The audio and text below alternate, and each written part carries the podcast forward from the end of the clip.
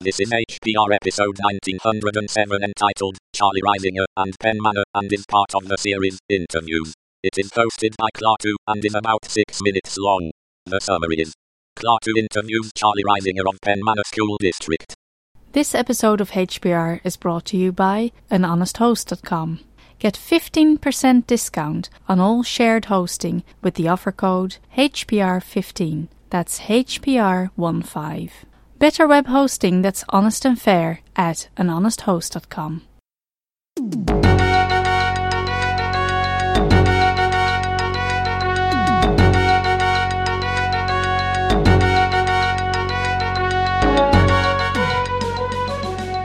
Hi everyone, this is Klaatu. I'm at the All Things Open uh, conference with Charlie. I forget his last name. Reisinger, Charlie Reisinger. Okay, okay. So you work at Penn Manor uh, School District, I guess, is what that is. Yep. And uh, you were talking in your lightning talk about a program that you're running for students. Would you tell me a little bit something about that? Sure, happy to. So, Penn Manor School District is the name of the district. We are a public school district in Lancaster County, Pennsylvania. Um, you'd find us about an hour and a half west of Philadelphia. Okay. Uh, we have a high school of approximately 1,700 kids and uh, middle school about 800 kids. And over the past few years, we have been rolling out a one to one laptop program.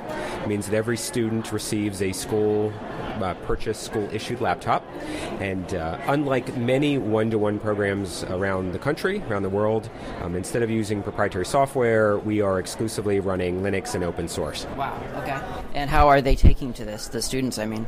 Well, it's been fantastic, actually. Um, you know, there was a, a great deal of you know, upfront fear, some hesitancy, some apprehension about rolling out unlocked devices, um, because the norm in schools is typically, you know, command, command and control, Yeah.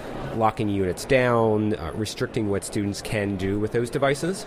Um, you know, with the support of our teachers, administration, we decided that if this this is truly about our kids, it's a learning initiative first, and uh, the best way for us to achieve the goal of enhancing education is to give them a full laptop computer with unrestricted access. So I'm wondering about the other side of the equation right now. Like, how how were the? I mean, I know. Okay, so the students were a little bit apprehensive. What about the teachers? Like, did they were they concerned that they might not know enough to help the students and that sort of thing, or how how did it go over with not the students but the, the everyone else? Yeah, it's a great question. Um, so, any part of any technology initiative, it requires any any school technology initiative requires considerable professional development, and you're going to have that element no matter what device you, you choose in a school.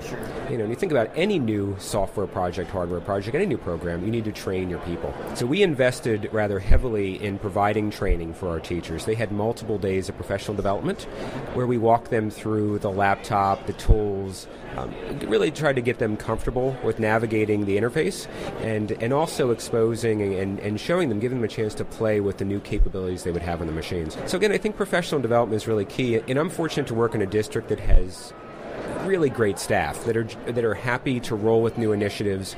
In, in many ways, they're fearless Yeah. in embracing new technology, and uh, I think you know because of that, that's really helped to make the program very successful.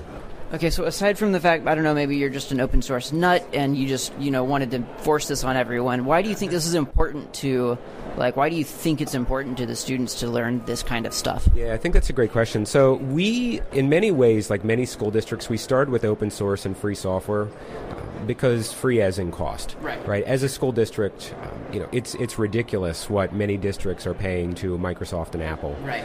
Um, so and, and we just didn't have the funds. In fact, I would I would dare say when when we began talking about this at the school board level, it was very clear to them that if you want to go down this route, if di- as, as a district we wanted to go this route, o- open source by reducing the software costs, it could make the program happen for us. So not only just the free aspect, it really accelerated our ability to purchase more devices for students. So for us, the, the free cost piece really translates into educational reach. We could reach far more students than if we had some type of proprietary technology and the costs associated with that. But beyond that, you know, I think there's also the truly the freedom of giving kids the option to explore their devices without restriction. And I think that's critical. I think that goes hand in hand with learning, right? And creating some of the an environment where impromptu learning can occur when the kids take those devices home and they have time to play and experiment and look at a command line and get gritty with it.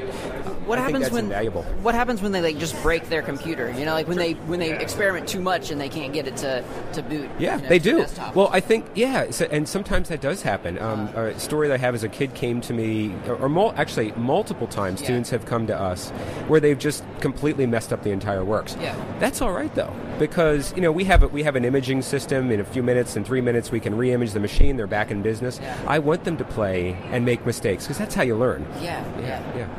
It's fantastic. Uh, thank you so much for the interview. Thank you for your talk. And uh, how, where can people find out more about what you're doing? Great. Uh, you can follow me on Twitter. I'm Charlie3, C H A R L I E, number three. Um, or go to the Penn Manor Technology blog. That's technology.pennmanor.net.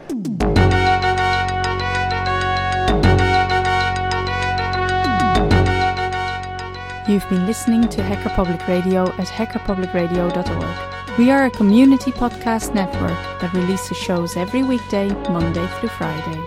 Today's show, like all our shows, was contributed by an HPR listener like yourself. If you ever thought of recording a podcast, then click on our contribute link to find out how easy it really is. Hacker Public Radio was founded by the Digital Dog Pound and the Infonomicon Computer Club and is part of the binary revolution at binrev.com. If you have comments on today's show, please email the host directly, leave a comment on the website, or record a follow up episode yourself.